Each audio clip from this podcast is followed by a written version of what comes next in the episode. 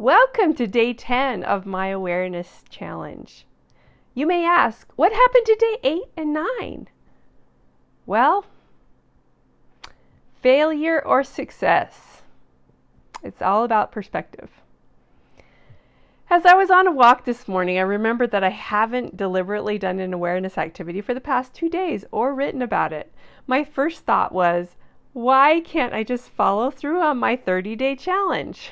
A week into it, and I'm already missing days.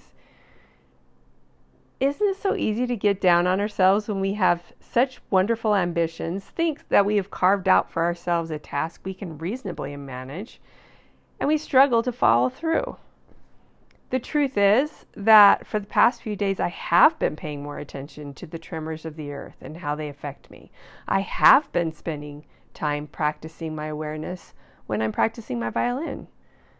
I performed the piece I memorized this week at my studio recital last night, and I was very aware of how different it feels to play from memory in a hall with piano and an audience paying attention to me. It's way different to do it in my own home by myself. I noticed all the times my mind was distracted by noise and commotion around me. I noticed how I was getting pulled into all the new stimuli of this experience and how I knew I needed to refocus myself in order to avoid a train wreck. I did refocus myself, and I'm grateful to report that I was successful at it. I closed my eyes and shut everything else out except the music and me, and the distractions melted away.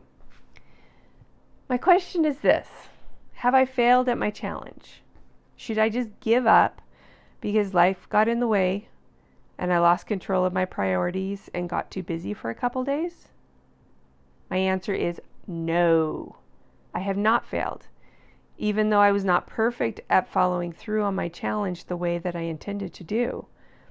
There's absolutely no reason why I can't start afresh in the middle of the challenge. There's a Jerome Kern song that says, "Pick yourself up, dust yourself off, and start all over again." I can do just that, and so can you.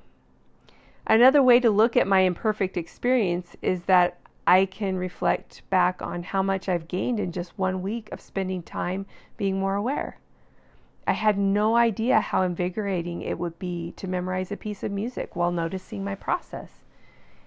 Even on the days I haven't stopped specifically to do an awareness activity, I've been more aware in general.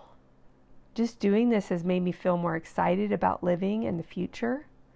I call that a win. Thanks for joining me today.